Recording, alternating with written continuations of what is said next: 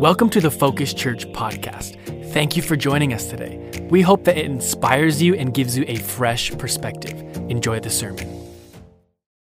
But before we dive into to Nehemiah, I want to give you like an exhaustive context on Nehemiah just before we get started.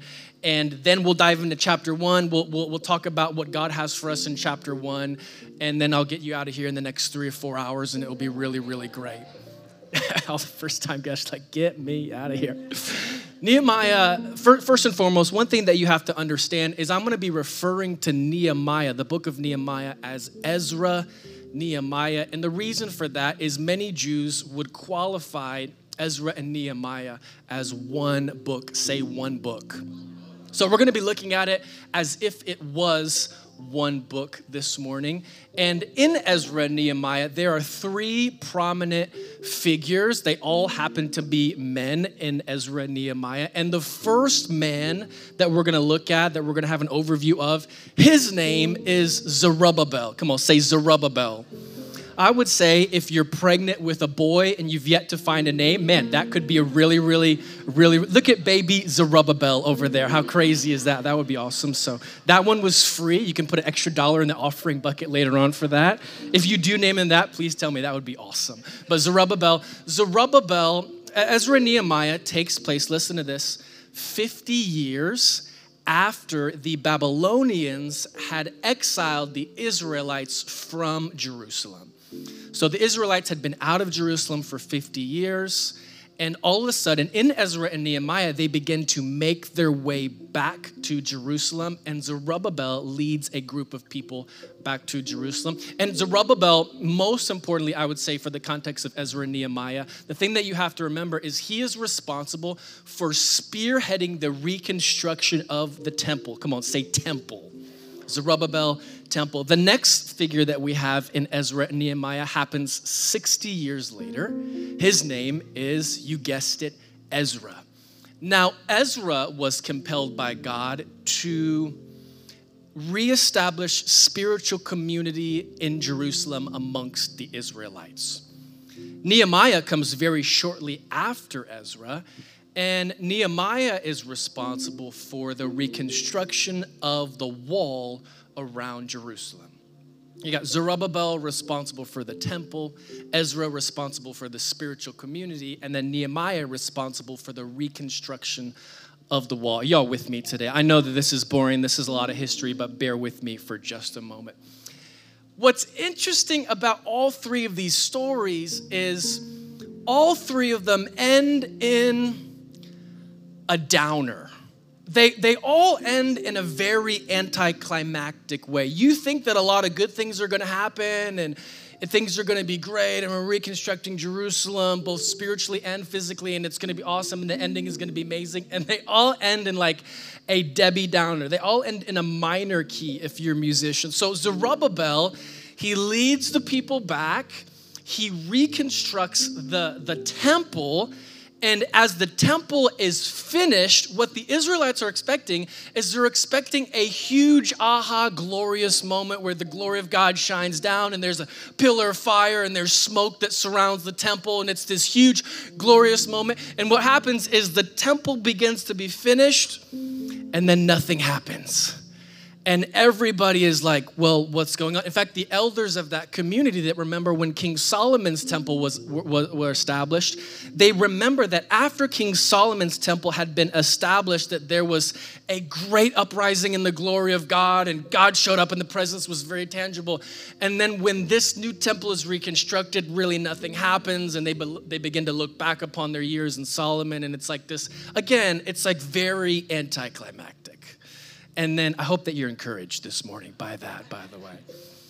And then Ezra comes along, and Ezra is there to reestablish spiritual community. And so Ezra, he galvanizes the people together, and Ezra begins to teach the Torah. Come on, say Torah if you're wondering what the Torah is, it's often also could be ref- referred to as the Pentateuch, the Pentateuch or the Torah being the first five books of the Bible Genesis, Exodus, Leviticus, Numbers, and Deuteronomy. And so Ezra, he begins to, to again, galvanize the spiritual community, teach them the Torah. And one of the one of the interesting things that Ezra finds is Ezra finds that a lot of the Israelites are married, have intermingled with the Canaanites. And and Ezra begins to look back upon the Torah and he remembers the scriptures that say you are a holy people set apart and, and you are consecrated and all these things. And so, what Ezra does is essentially he holds a town meeting and he says, Okay, what we're gonna do is everybody that has intermingled, married with the Canaanites, non Jews, uh, you're gonna get a divorce and your families are gonna be separated, and that's what God wants. And as, as you can imagine, that didn't go too well. And uh, again, it just kind of ends on like a bit of a downer. Like Ezra was not really, he was expecting this spiritual awakening, and then people get mad and they disperse, and it's just kind of over. So, yeah. And then Nehemiah comes around, and Nehemiah has a burden for the wall, and he actually is successful in the reconstruction of the wall of Jerusalem. But all the while, and if you studied the book of Maya, uh, Nehemiah, you know this, that all the while, while Nehemiah is reconstructing the wall, he's, he's consistently up against opposition. There's a ton of opposition, and you kind of get to the end of, of when the wall is reconstructed, and you kind of begin to wonder, like, maybe he could have handled that a little bit differently without as much conflict. Okay, so then the whole book. Are you guys still with me today? Are you still? With, I know it's not. We're just good. Okay, okay. Praise God. South Campus. Are you still? West Campus. Is the West Campus asleep today? Okay, here we go. So the book ends, and Ezra and Nehemiah they get together and they hold a spiritual awakening, kind of like what Ezra re envisioned, but 2.0. He brought in Nehemiah. And what they do is they, they spend days on end reading the Torah and they, they hold the Feast of Tabernacles and they recommit to the ways and the things of God and they repent of their sins and they do all these things. And it's like a great, and, and you think like, okay, actually the book is going to end on a high note. And then so after the festival is over, Nehemiah begins to walk around the city of Jerusalem. He's walking around and he very quickly discovers that nobody has changed, that they're still not obeying God, they're still not committed to the Lord. They're still not obeying the Torah. They're using the wall as a marketplace. They're doing all these things. And Nehemiah gets mad. He gets ticked off. Some would say, say PO'd, but he gets so mad. He, he's like, he does something ridiculous. It says this in the book of Nehemiah. Like, he gets so mad, and he actually, it's, it's crazy. He like begins to pull out people's hair right? I don't know if you've ever got that mad before, but Nehemiah, and I'm not giving you justification for that. That's not, that's not biblical justification to pull out your coworker's hair or your boss's hair. But what I'm saying is like he's so enraged, he doesn't even know how to react. And so he just he goes off on this tantrum, he pulls people's hair. It's crazy. Are you guys encouraged yet? Like, is that just, you came to church, like, I just want to be lifted up and encouraged. Like, this is for you. Like, this is what God has. Like, you're just to walk out of here so full of faith after this. Yeah, I just believe that. It's like, no, you're not. I'm, I'm actually worse than when I came in. Pastor Michael, like, I'm leaving discouraged, you know? So at the very end of the book, Nehemiah, he goes to God and he prays. And in a nutshell, he basically says, okay, God, I tried. Please remember me and the book ends. it's like, okay, like, God, why did you put that in the Bible? Like, that was the most discouraging book ever possible. Like, why in the world did you put that? And, and I think that if you, if you take a look back, the 30,000 foot view of Nehemiah, its total theme, and if you're not careful, you're gonna miss it. But the total theme is you can have external change in your life. You can come to church, you can serve on a team, you can join a group, you can begin to give you can post on social media, church tomorrow. You can highlight the verse of the day. You can do all these external changes. You can get baptized. You can do all these external changes, like the reconstruction of the temple, the festivals, and the wall. But if your heart doesn't change, then none of it matters. If at the end of the day, your heart is not different, then all of the external things that you've worked so hard to do fall flat. So this morning, I want to look at Nehemiah chapter 1. And if you're wondering, this isn't the end of the sermon, I haven't even started. And uh, we're going to look at Nehemiah chapter 1, and we're going to talk about how God wants to change your heart. Let's pray together. Jesus, I pray that at all of our locations, we would do more than have a, an outside, an external change.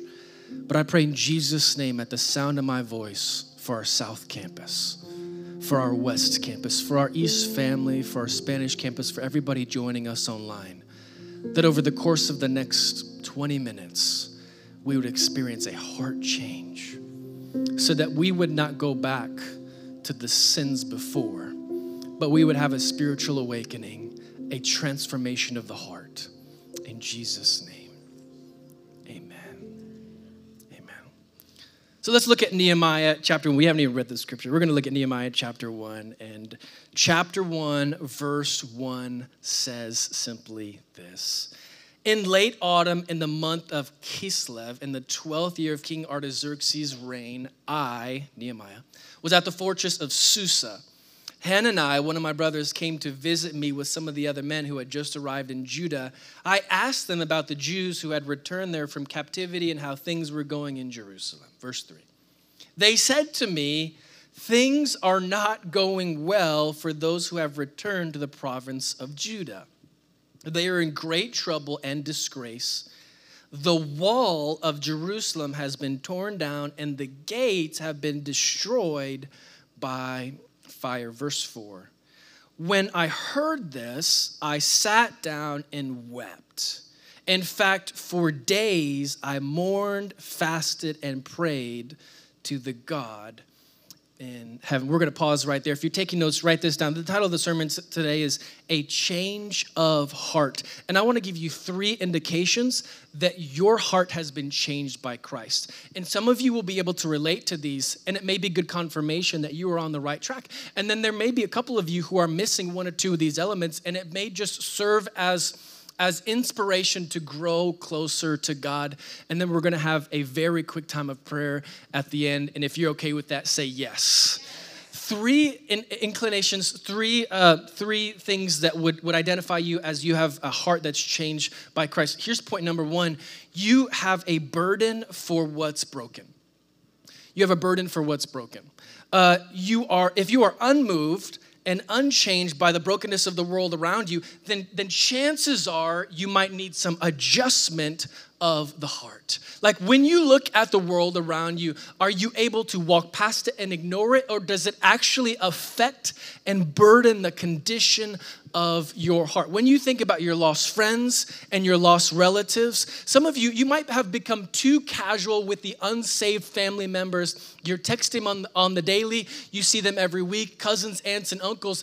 But how, how is it that you have, you're so unburdened by their salvation? How is it that you haven't told them about Jesus? How is it that you haven't expressed the good things that God is doing in your life? If, if you are unburdened by the things that are broken, chances are you need a heart adjustment this morning. Nehemiah, the moment that, that he caught wind that the wall had been destroyed, it says immediately that he got on his knees, he wept, he fasted, and he prayed for days. Let me ask you this when was the last time you fasted for somebody else? When was the last time you fasted in general? And then when was the last time you fasted for somebody else? I have a rule in my life that anytime someone comes to me with a big need and I take it up to the Lord, I'm gonna fast for three days that God would do a miracle in their life. When was the last time you fasted for three days for yourself, let alone fasted for three days for the brokenness of the world? An indication that your heart has been changed is you are burdened by the things that are broken. If you're with me, say, Yeah when I was 20 years old, I, a lot of you know this, and I've told this story probably five years ago. I moved to the Dominican Republic and I was doing a year studying under missionaries in the Dominican Republic. And about month 10, I, we took a trip from Santo Domingo, the capital of the Dominican Republic, and we drove eight hours to Haiti. And it's, it's crazy. We're driving through the mountains and it's awesome. And we, we crossed the Dominican Haitian border by bus. We immediately got into Haiti, drove an additional hour, hour and a half to Port au Prince, the capital.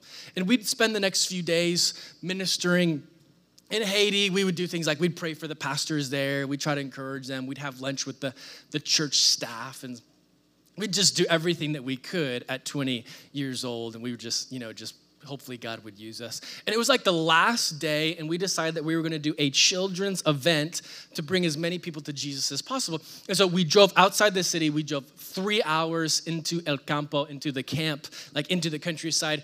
And if I could help you understand what it looks like, if you can just envision with me a massive, a massive field of tall grass and hundreds of yards away on the other side of the tall, tall grass is the sea, is the ocean. So you can smell the salt.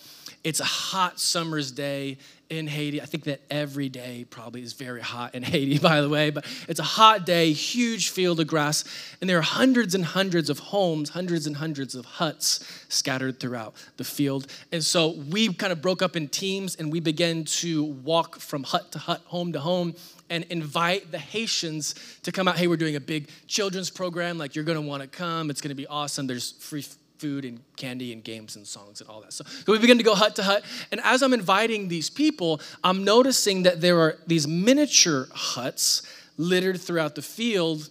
And on the doors of these huts, they have red X's painted on them.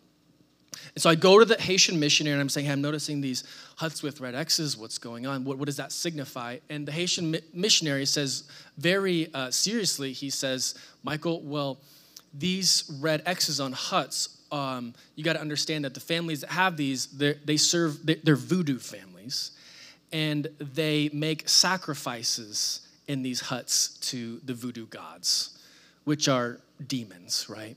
And so he's like, you know, they make animal sacrifices, and honestly, many of them have made child sacrifices.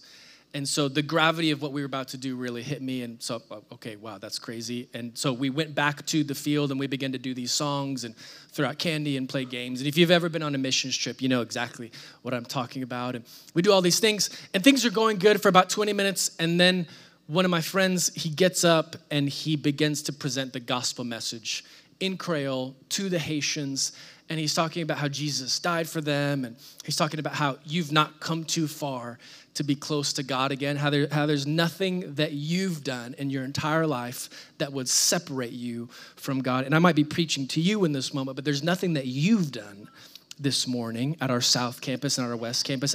There's nothing that you've done. You have not sinned too great to come back to Jesus this morning. And he began preaching the gospel to these children, and it seemed like it was all going well. And then out of the corner of my eye, this she had to be three years old. This three-year-old little Haitian girl, she ran off into the distance. And I'm focused on the event, but I'm also kind of, again, out of the corner of my eye, looking at this girl She's 100 yards away at this point. Again, huge field, 100 yards away. And very suddenly, a man quickly and intently approaches this very small, again, probably three years old at the oldest, this three year old girl, grabs her by the arm, takes out some sort of a rod, and begins to beat her in the middle of the open field. I mean, like, beat the heck out of this three year old girl. Adrenaline starts pumping. I immediately run over to the missionary. I'm like, do we like do we go beat this? Like, what do we do? Do we go like I don't know. What do we do? Like, and she looks at me and she says, "There's nothing. There's nothing that we can do." She said, "If you go intervene, then you have one of two options. You leave, and the moment that you're gone, he beats her all the more, or you take her home and you adopt her for the rest of your life. What are you going to choose?" And so we just begin to pray. And I asked her later on that day, I said, What was the reason why she was being beaten? And she's like, Well, I'm not for sure, but more than likely, her dad is voodoo, and he did not want her hearing the message that we were preaching of Jesus. And in that moment, it was like, it was like a burden on my heart began to solidify. And, many of you might not know this, but I was originally hired here to be the kids pastor. And I think that God, what He was doing at 20 years old, was He was beginning to break my heart for what breaks His. Y'all still with me today? Here's what I wrote down in my notes The greater my heart breaks, the greater it can be used by God. The greater my heart breaks, the greater it can be used by God. Um, there are a few things that I think that all of us at the sound of my voice should have a broken heart for if you're currently following Jesus. I think that you should have a burden and a broken heart for friends and family who do not yet know Jesus. I have a prayer list that I pray every single morning. It's on my green couch. I, I could take you. I could take you there every single morning. I drink my coffee. It's black coffee because I'm a man, and I take my coffee and I, and I sit down and I, I read my Bible and I pray, and I, and I yeah, and and I and I and I have names of friends and family members that do not know Jesus, and I pray for them every day. And I say, here's been my prayer this year. I say, in the name of Jesus, I pray that this person would have a supernatural encounter with you this year that would cause their heart to change and turn back to you. If you're not broken for your family and your friends, then I don't know that you'll ever be broken at all. You should have a, a brokenness for the next generation. I think that the next generation, I think that you should see what's happening in the, you know that the, the devil is working overtime to attack your children. The devil is working overtime to attack your teenagers. And many of you are not invested in teaching the next generation about Jesus. And I would simply say this if you have a calling on your life to serve the next generation and you're not doing it, shame on you.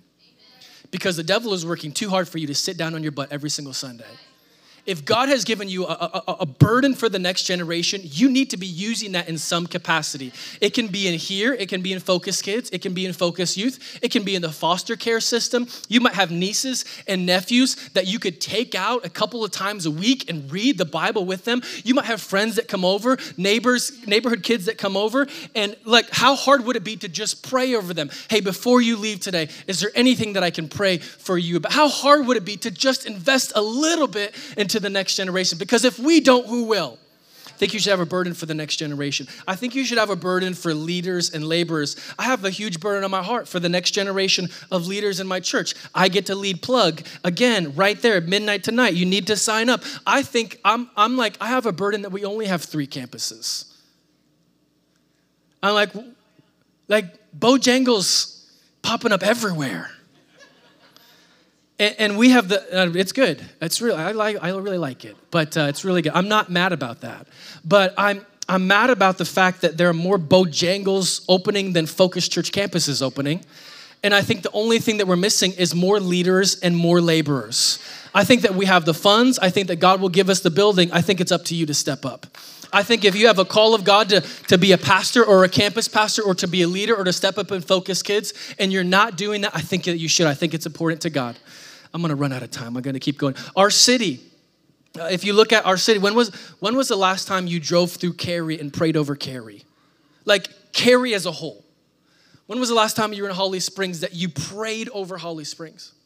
When was the last time you were in Wendell or Garner or Clayton and you're driving along and you said, Lord, I pray that somehow the divorce rate would lower in my community? I pray that somehow the crime rate. I pray that somehow church attendance as a whole would begin to arise in Knightdale, North Carolina. When was the last time you prayed for your city? Our nation or our country, I don't know if you think this, I don't think that our country is in a good place. I don't know if you think that, I would heavily disagree with you. I think that it would be, you'd have to I don't think that you could ever really convince me anymore. I'm not trying to get political, but I don't think I don't really think that you could convince me that we live in a Christian country anymore. I think that sin has run rampant in every single area of our country, and I think that we need to pray.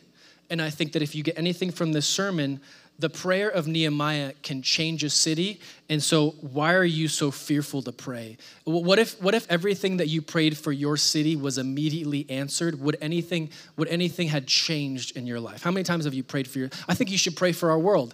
I don't think things are, are looking good. I'm not trying to be doom and gloom. I feel like this whole sermon is very depressing today, and I apologize for that. Uh, but I'm pretty sure that the next one will be really good. And uh, I think that you should pray for our world. I think that it matters. I think that it matters to God, and I think that one man's prayer can make a difference for the entire world. I really believe that. If you don't believe that, I would encourage you to raise your faith level and raise the level of your prayer life today. Um, so you need to have a burden for what's broken. Number two, you need uh, prayer and repentance are foundational in your life. Prayer and repentance are foundational in your life. Martin Luther says this to be a Christian without praying is no more possible than to be alive without breathing. If you call yourself a Christian and have no prayer life, I'd encourage you to reevaluate the condition of your heart. If you're with me, say yes.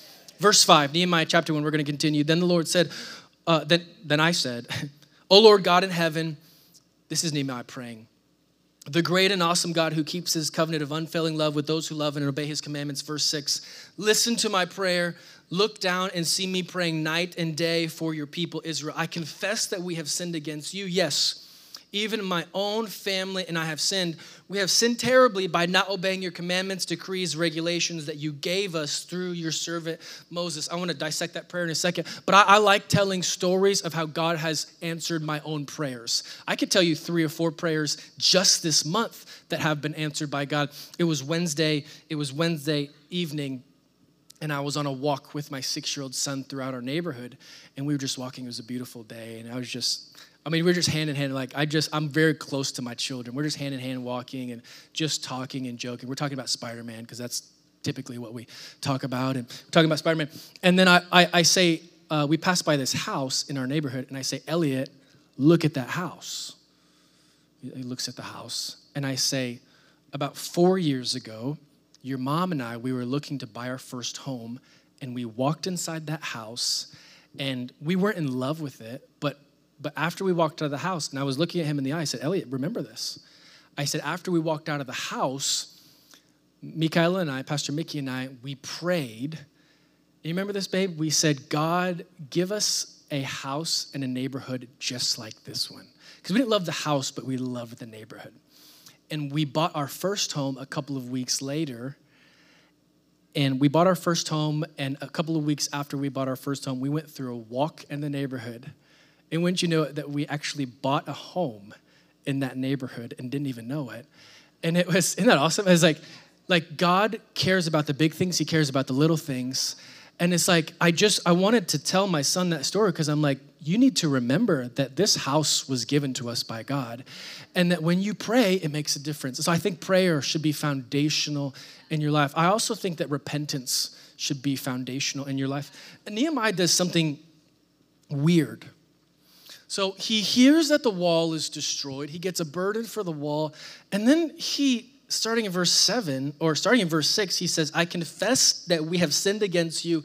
Even my own family and I have sinned. Verse 7, we've sinned terribly, not obeying your commandments, decrees, regulations.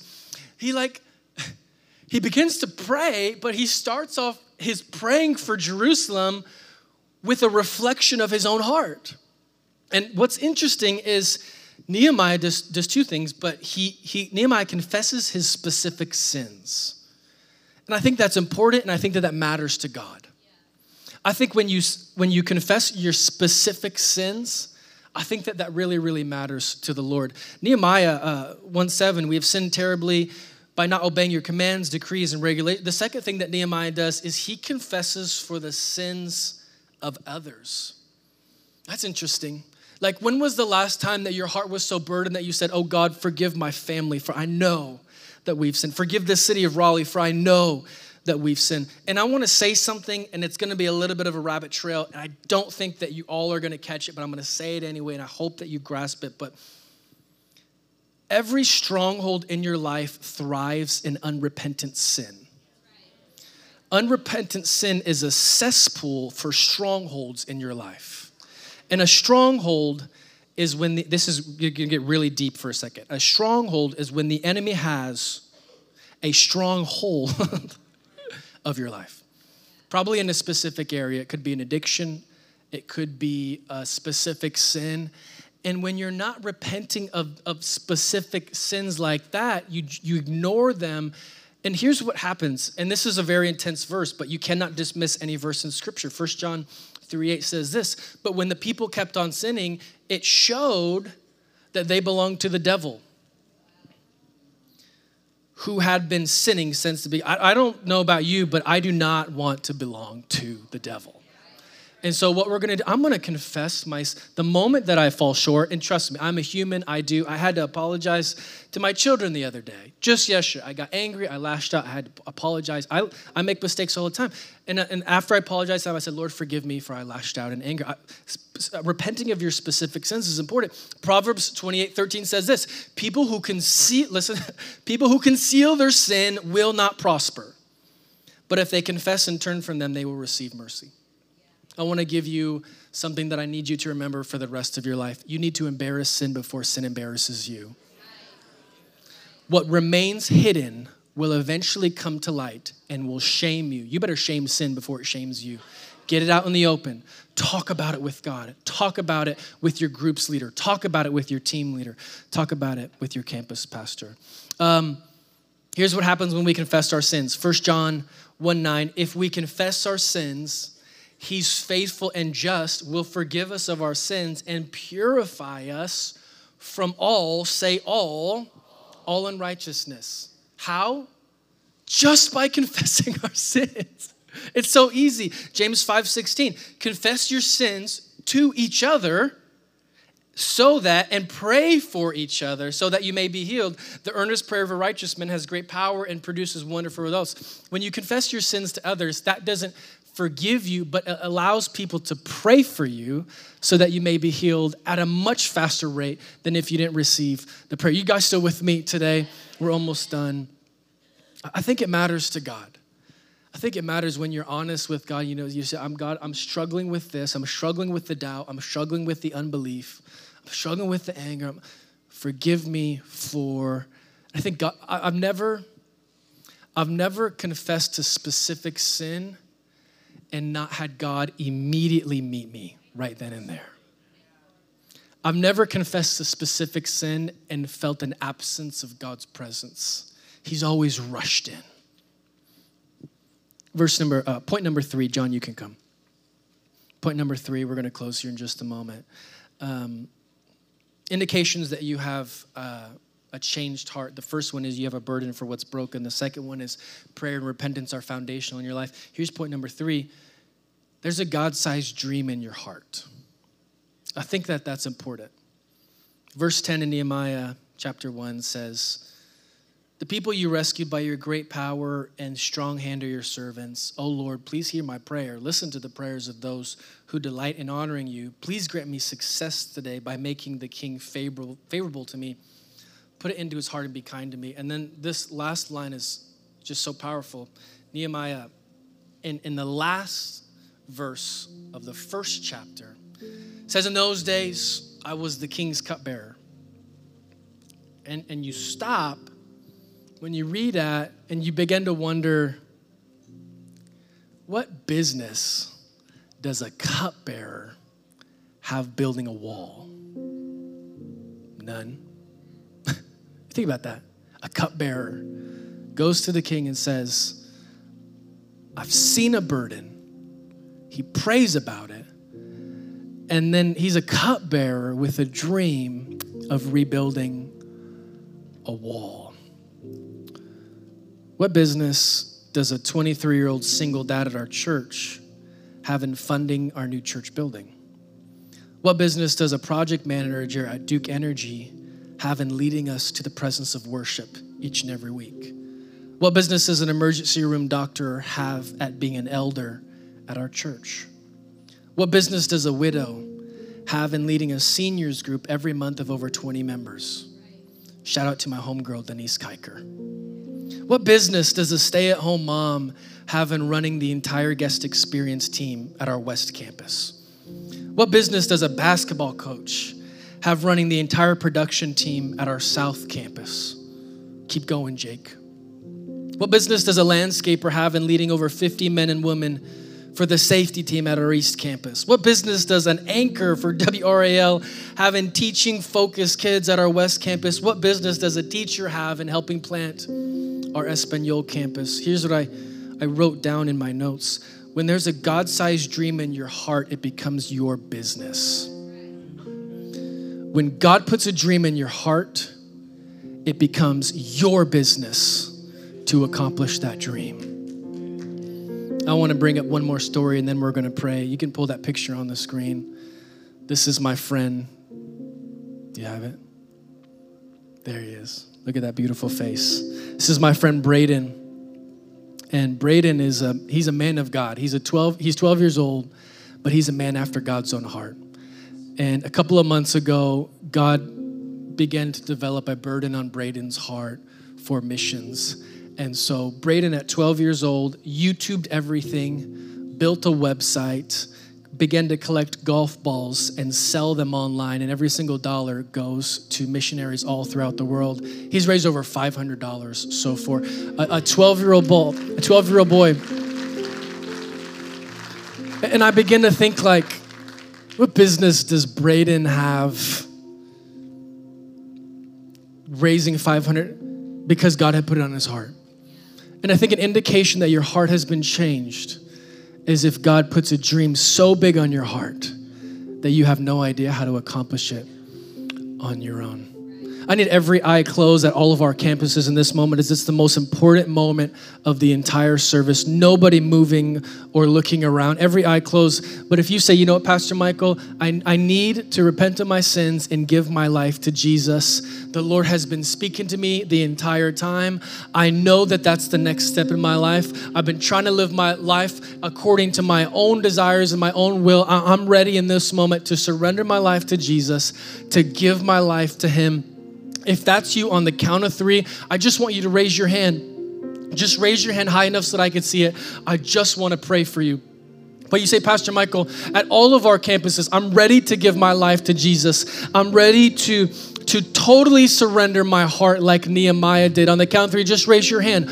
One, two, three. At the South Campus and at the West Campus and at the East Campus, just raise your hand high enough so that I can see it, high enough so that our prayer team can see it. If you're raising your hand, we're going to put a little white card in your hand. Just keep your hand raised high enough until you receive a white card in your hand. Come on, raise your hand right now. It's not too late. Some of you haven't raised your hand, but you need to raise your hand.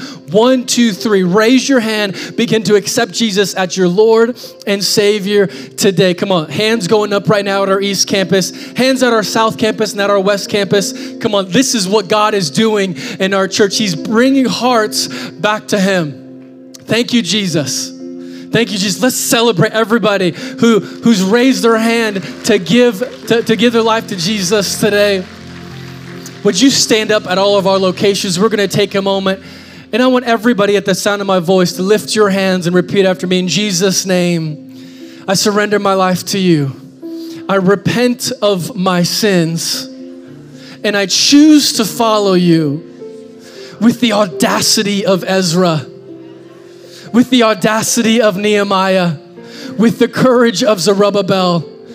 Put a dream inside my heart. Maybe just for the next 30 seconds, you'll lift your hands and say, God, put a, put a God sized dream in my heart. Put, put something irrevocable and unexplainable in my heart. Give me a burden for the lost. Come on, begin to pray right now. God, give me a God sized dream this morning. Maybe there are specific sins in your life that you need to repent. Lord, I repent of these specific things. Be, be, be specific with them. Name them. I think it matters to God. Maybe you say, put a God sized dream in my heart this morning and allow the Lord to speak to you just for the next few moments. Come on, lift your voice and lift your hands. God, give me a God sized dream as you've given Nehemiah. Give me a God sized dream as you gave Zerubbabel. And, as, and let me be successful and let me be successful in turning hearts to you. Maybe pray this year, Lord, give me a God sized dream. Give me a burden for what's broken this year in Jesus' name. We thank you, Lord. Lift your hands one more time. Father, we thank you for your word. We thank you for salvations. And we thank you that our hearts are turning towards you. Put a God sized dream in our heart this year. In Jesus' name, amen and amen. Let's celebrate the Lord. Let's clap our hands today.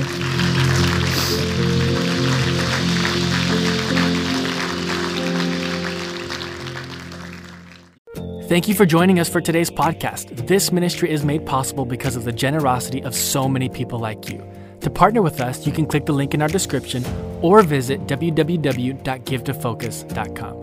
If you like this podcast, you can subscribe now or share it with a friend. For more inspirational content, subscribe to our YouTube channel, www.youtube.com slash focus church. Join us next week for another incredible message.